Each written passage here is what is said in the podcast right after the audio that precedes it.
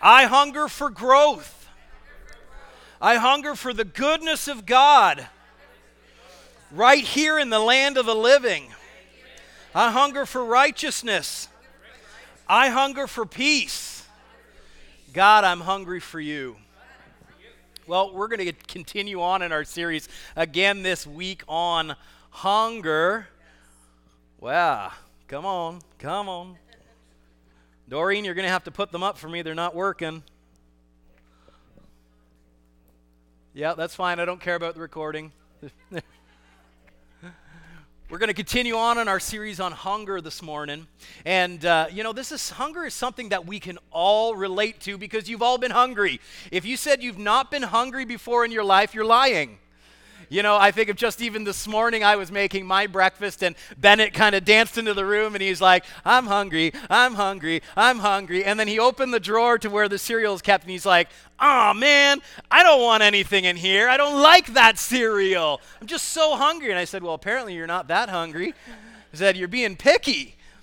And uh, what God, Jesus said in Matthew chapter uh, 5, verse 6, he says, Blessed are those who hunger and thirst for righteousness, for they shall be filled.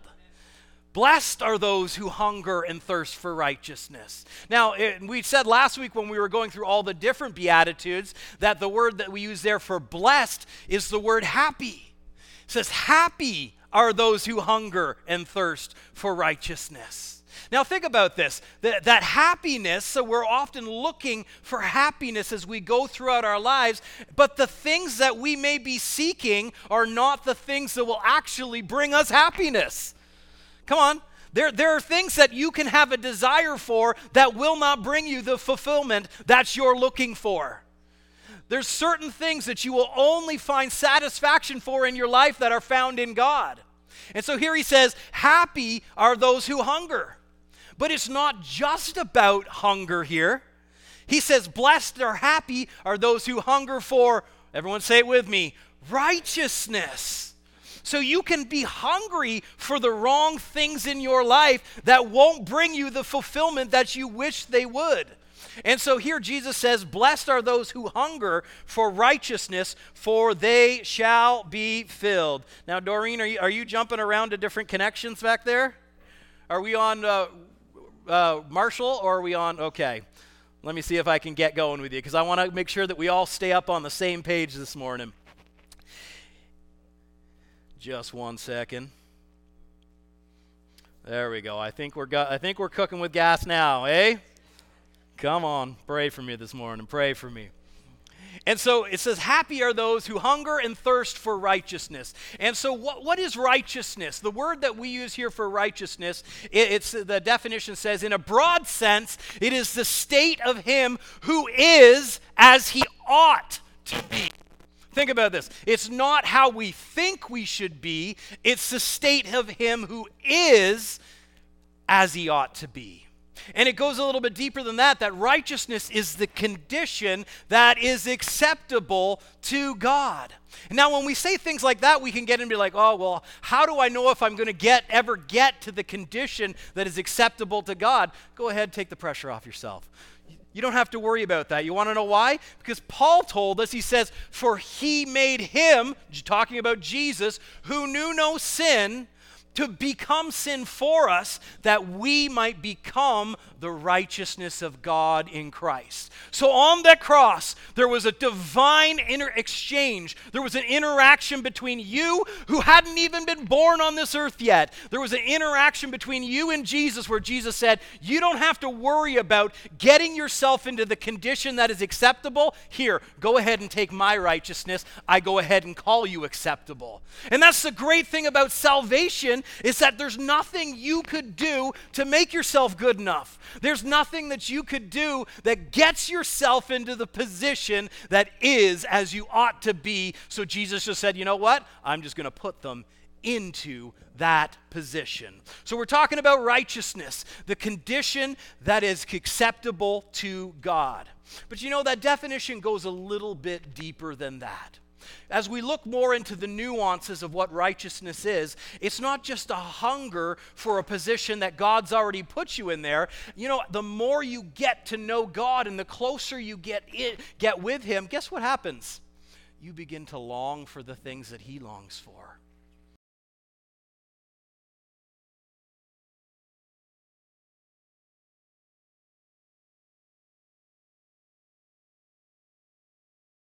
Of the brethren. The enemy has taken this time to divide the church with politics, to divide the church with restlessness and fear. And here the, the psalm says, when brothers and sisters in Christ are together, it's like an oil of anointing that brings true joy, and it's where his blessing is life forevermore. I got to go ahead and tell you, I don't care if you're vaxxed or unvaxxed, whether you like a mask or you don't like a mask. You need to be together with brothers and sisters in Christ because that's where He's commanded His blessings together. We have more in common in Jesus than we do of things that divide us in this world.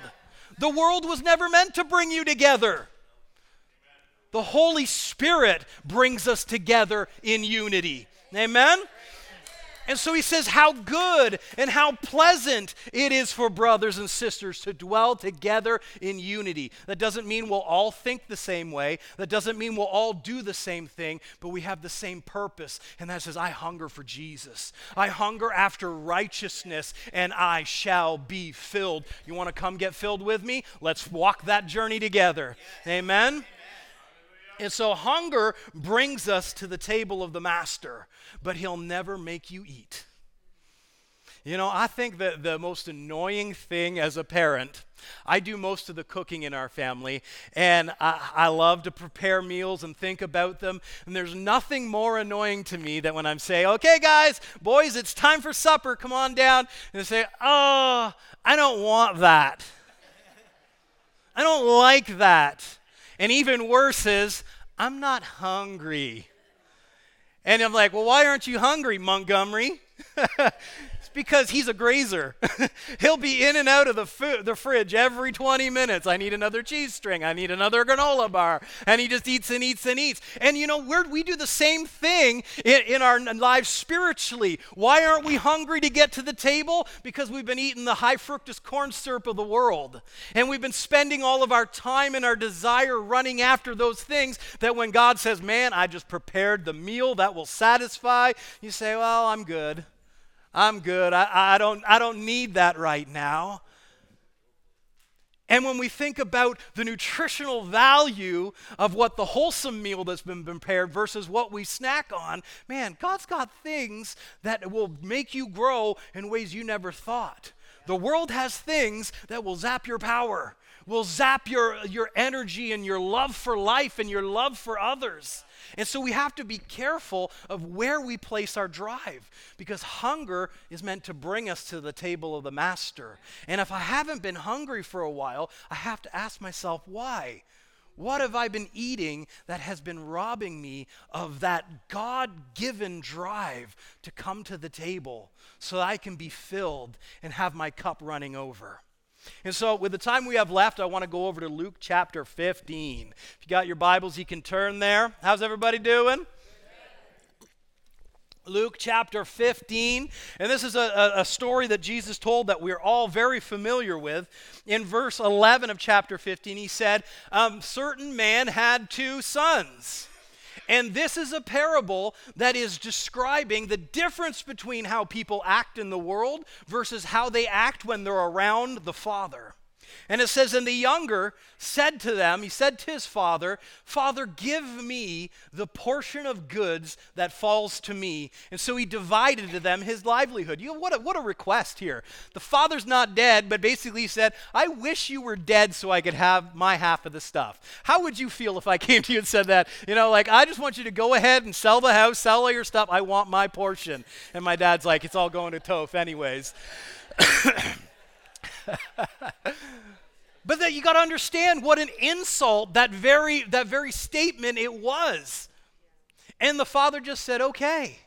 Cuz our heavenly Father will never force us to do anything. He, it's his delight to give you the kingdom, but he doesn't make you walk in it.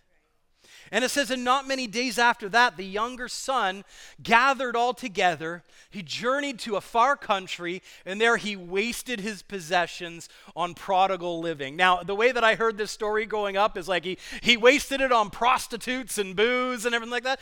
The story never tells us that. The word prodigal here just means he was wasteful and he was lavish, meaning he wanted to be the life of the party. He wanted to be liked. He wanted people to look at him and say, oh, look at all the stuff that he's got. I want to be around him. You can't buy friends, you can't buy status. Because when it, everything runs out, you'll be left with pitiful old you. So it's better to work on growing you than getting others to like you. And so it says, when he had spent all, all, there arose a severe famine in the land, and there will always be another famine, just so you're aware. The world runs in cycles. There's feast times and there's famine times, and God will see you through them all because He is your supply. You know, on Friday, we a bunch of guys we were together talking, and I said, you know, you know, we got to reevaluate what we consider rich because the economy we grew up in, you may have lots of that, but it may not exist tomorrow. But whatever system does exist tomorrow, you're fine. Okay, come on. I see that didn't go that well. You'll be fine. Look at Elijah. His system collapsed. And God said, I've got a river and a bird. And that was enough. And when the time of the river and the bird were gone, he says, It's okay, I've got a poor widow. Like, God, no. How about a rich widow who's got more than she needs? God doesn't need this economy to be perfect for you to prosper. Doesn't at all. Because uh, you know the economy we have? Is relatively new in the history of this world. There's been ones that have risen and fallen, and that cycle will continue, and you can prosper wherever you're planted as long as you stay where God told you to stay. And so he says that there, arose a severe famine in that land, and he began to be in want. And we think this as, you know, he just he, he needed some things, but this word is the word hustereo, which means to be behind or to come late or to be left behind in a race so as to fail to reach the goal or to fall short. Has anybody ever felt like that? Like, I'm so far behind in this race, I will never catch up. This meaning is meaning he's indebted. He spent more than what he had. And so what happens in verse 15, he went and joined himself to a citizen. What does that word means joined? Meaning somebody else paid off his debt and he said, "I'm going to come and work for you." The world will leave you with lacking and it will tie you to things that you don't need to be tied to. And so he finds himself tied in a situation that is not ideal. He tied himself to a citizen of that country, and he sent him into his fields to feed swine. And there could be no worse place for a Jewish boy to be. That's totally not kosher. He's feeding pigs. They're not even supposed to have pigs where he came from. And it says he gladly would have filled his stomach with the pods that the swine ate, and no one gave him anything. Pretty dire situation the son has found himself in. And we often make choices like this son did at the beginning. He insulted his father, he walked out into a situation he never should have been in. But it doesn't matter what your decision was in the past we all need a verse 17 moment. When he came to himself. Shake your head. Say, that was a bad idea. I got to sort this out. I got to get back. I got to get back. And so he says, when he came to himself, he said, How many of my father's hired servants have bread enough to spare, and I perish with hunger? Hunger should have drawn, drawn him back to the Father before he would. The hunger should have brought him back to the Father before he joined himself to a person of that country. But he's been pushing off his hunger until he's now to the point where I perish with hunger. It's no longer a good hunger, it's a I'm starving hunger. As Christians, we shouldn't be starving. I'm not talking about natural, I'm talking about there's a spiritual starvation that's in so much of the body of Christ. God is your fulfillment. He's a God of a cup flowing over. We don't need to be in a I perish with hunger situation. Doesn't matter how bad the decisions that have prior have been, come a run into the table. And what was happening is the son was trying to be his own provision for that longing, that hunger.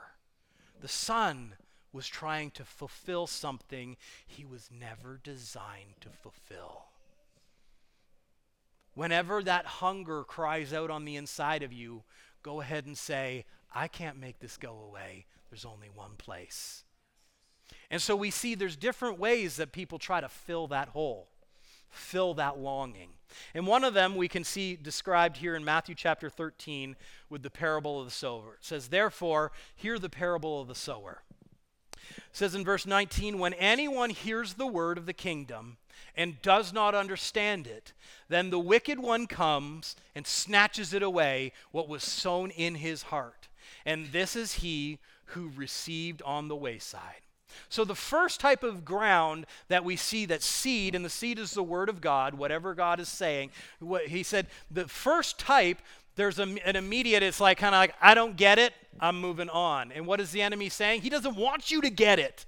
He doesn't want you to understand that God will be your supply and your source and your fulfillment. And so, in rather than asking questions, rather, rather than spending time at the table, he did what Montgomery does. I'm not hungry. That's what he's saying. Saying, I'm not hungry to ask the question. I'm not hungry to sit down with the Father and say, I don't understand. Can you please explain? And we spent a lot of time last year with our que- series on questions that God is not afraid of your questions. Not afraid at all. And so the first is not interested in knowing. Verse 20 says, But he who received on the stony places is he who hears the word and immediately receives it with joy.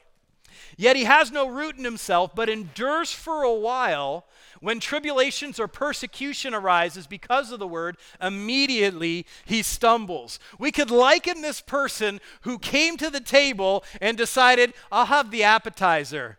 Give me the fried octopus, or give me the bruschetta, or you know, the, the goat cheese dip. Ooh, that was great. I think I'm good. They didn't sit down and eat until they were full, until their cup was running over. They just wanted to dabble at the table a little bit. And you know what the great thing is? And when you come to the table, what happens? There's communication, there's conversation, there's a strengthening of the family. And if we just think about this from a natural standpoint, that's one of the things that the enemy has used to break down our society is we no longer gather at the table. We don't gather as a family. We don't train up our children the, the way that they should because we just kind of all so busy and on the run, like, oh, I'll just have a burger on the way. No, sit down and talk. That's just a side note for you, but I won't charge you for it. And so in this type, in verse 21, they just had the appetizer and they were happy when they had the appetizer, but when the problems started to jump up, immediately they stumbled because they didn't have the substance. There's a lot of Christians here. They come to church and I didn't when I say in here, I don't mean in here, but I mean in the body of Christ. That they come to the table just for a snack and they're like, "Oh, that was a great Sunday." They can't remember what I said by Monday or Tuesday or three weeks down the road since they haven't been to church again. And what happens is they're stumbling because God will prepare you ahead of time before you hit the problem. So that when the stumbling block comes up, you just go, no thanks, I already knew that. Or even better, boot it out of the way. Verse 22, it says, Now he who receives seed among the thorns is he who hears the word, and the cares of this world and the deceitfulness of riches choke the word, and it becomes unfruitful. Here, this describes a type of people that they've been to the table. They've had a few meals with the Lord, but you know what happens after a series of time? They begin to look at what everybody else is doing around them and they're saying, well, it's okay if I just don't come here once in a while. I'll go, you know, McDonald's. That, that should be enough for today. And before you know it, you're spending time at McDonald's and Wendy's and Tim Hortons and you haven't been to the table. And it begins to choke off the word. You ever notice that, like when someone's been living a healthy lifestyle, it's like, "Ooh, everything's been good and everything like that." It's like, "Oh yeah, I can I can cheat here and there, and cheat here and there becomes a cheat a lot." And before you know it, they're heading in a different direction. There's things that are fine occasionally, but don't let what should be done daily become occasionally. And don't let what should only be done occasionally become daily. Come to the table, get before the Father. And then verse 23 it's he who receives seed on good ground is he who hears the word, understand it, and indeed bears fruit and produces some hundredfold, some sixtyfold, some thirtyfold. And so here's a one someone who has a lifestyle of I come to the table. This is where I partake. It's not my Sunday thing, it's my day thing. I wake up and go to the table. I have a problem throughout the day, I go to the table. Whatever comes my way, you'll be found at the table. And what happens happens with that type of person? They grow, they bear fruit. And it varies between 160, 30. You know, we don't have to judge the fruit, we just need to allow ourselves to grow it. You know, there's a very sad scripture in 2 Timothy chapter 4 where Paul has found himself in a tight situation. And in verse 9, he's writing to Timothy, and here's what he had to say Come quickly. Be diligent to come to me quickly, Timothy, for Demas has forsaken me, having loved this present world, and he's departed for Thessalonica. Wow. You can just uh, feel the weight of Paul writing this. Demas, my fellow traveling companion, my fellow minister, he's left. And why did he leave? Because he loved this world more. And he goes on, he says, Crescens gone to Galatia. Titus has gone to Dalmatia. And he said, Only Luke's with me now. Get Mark and bring him with you, for he is useful to me for the ministry. And I don't think we often understand the gravity of what he just said there. Go get Mark. Who was Mark? Mark had abandoned him on the mission field years before. And him and Barnabas fought so hard about Mark coming that him and Barnabas split up. And so, this is someone that Paul, at one point in his life, said, You're useless. I don't want you around me. But you know what? Regardless of what your past choices have been, God can turn you around and make you useful in the kingdom. And so, what Paul said, No, I'm not, I'm not taking Mark with me. Now he's saying, Please go get Mark. And you know how Mark got in this position? After he left Paul, he ended up getting joined to Peter. And Peter, of all people, had a little more patience for him. We're talking about Peter who chopped off a guy's ear in defense of Jesus. We're talking about Peter who denied him three times, has grown himself. That's why we say, I hunger for growth. I'm not going to be who I was yesterday. I want to grow. God, grow me says Mark is now useful. Okay, let's get back to the story of the prodigal son because you thought I forgot about it. I didn't. I didn't. We're back. We're back. So, verse 18 the son says, I will arise and I'll go to my father. And I'll say to him, Father, I have sinned against heaven and before you. Nothing wrong with that part of the statement. Next part, though, he says, I'm no longer worthy to be called your son. Make me like one of your hired servants. No matter what you've done, you still are worthy. Just let that marinate for a second. You are still worthy because your actions didn't make you worthy the first time. And so his mentality here is how can I convince my father that I can come back to the kingdom? Oh, that's why I won't be a son anymore. I'll just be a servant. Uh, God doesn't need another servant. He created us as sons and daughters. And he arose and he came to his father. And when he was still a great way off, his father saw him had compassion, and he ran and he fell on his neck and kissed him. And so the son says, I'll go be a servant because surely my father won't really want me. And the father saw him and came running.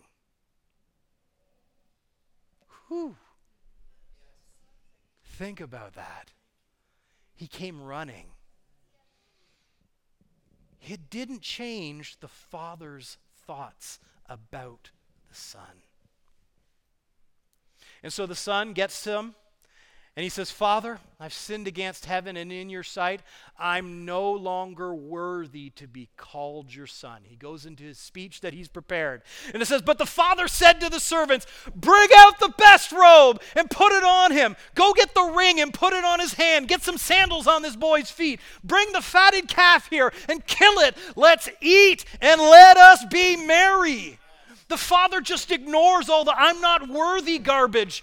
God is not looking for you to come and say, Oh, God, please, I'm just a worm. No, He's looking for sons and daughters, and He says, Come boldly before the throne of grace where you obtain mercy and help in your time of need. We come a running because that's what the Father does. We follow His example. As He ran to the one who was not feeling worthy, you run to the Father regardless of how you feel because you were designed to be with the Father and part of the kingdom.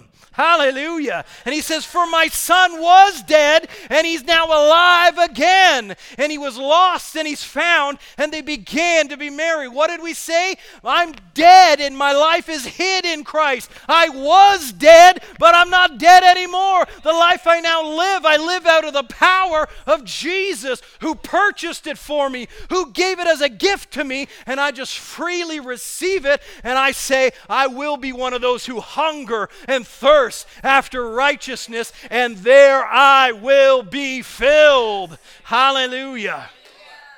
Hallelujah. And so we develop a hunger mentality. We keep up checking on our spiritual condition. Have I been to the table? How am I feeling? If there's a, something missing, something r- stirring on the inside of you, the only place to go is to the table, even in the presence of your enemies. They can say what they want, but the Father's still laying out the spread. He's setting the table, He's cutting the meat, He's cutting the bread, He's prepared the salad. Whatever it is you eat, He's prepared a seat for you. I want to end on this verse right here. In Psalm chapter 16 and verse 11, he says, You will show me the path of life and in your presence is fullness of joy, and at your right hand are pleasures forevermore. When you seek after righteousness, you find God, you find joy, you find the pleasures of the kingdom. As we said last week in the starting of the Beatitudes, he says, Happy is the poor one, because all of heaven is standing at his dis- disposal. So go ahead and say this with me. Say, I hunger. I hunger for growth. I hunger for the goodness of God right here in the land of the living. I hunger for righteousness. I hunger for peace. My God, I hunger for you. Now, maybe you've been watching us today via the internet and you haven't had your introduction with Jesus. Right now is your time. This is your moment. Don't wait another moment. You can't win your way to heaven, you can't work your way to heaven. But what you can do is freely accept the gift of Jesus that He's laid out before you. So let's pray with them. Let's say, Father, I ask for Jesus. I receive Him right now into my life. I turn from all else I sit down at your table. Thank you for this new life. In Jesus' name, amen. If you prayed that prayer with us, we would love to get you hooked up with a good church in your area, get you hooked up with some resources. If you're in the Smiths Falls area, we say welcome home. But guys, there's hunger on the inside of you. You can be filled at the table of the Master. In a moment, our care team is going to be up here at the front. If you have anything that you need prayer with, do not hesitate to come. They would love to stand with you, lay hands on you, believe with you, whatever it is. We should be brothers and sisters together in unity in Christ. Whatever you need, go and have a conversation with them. Pastor Robin. Amen. Hallelujah. Woohoo!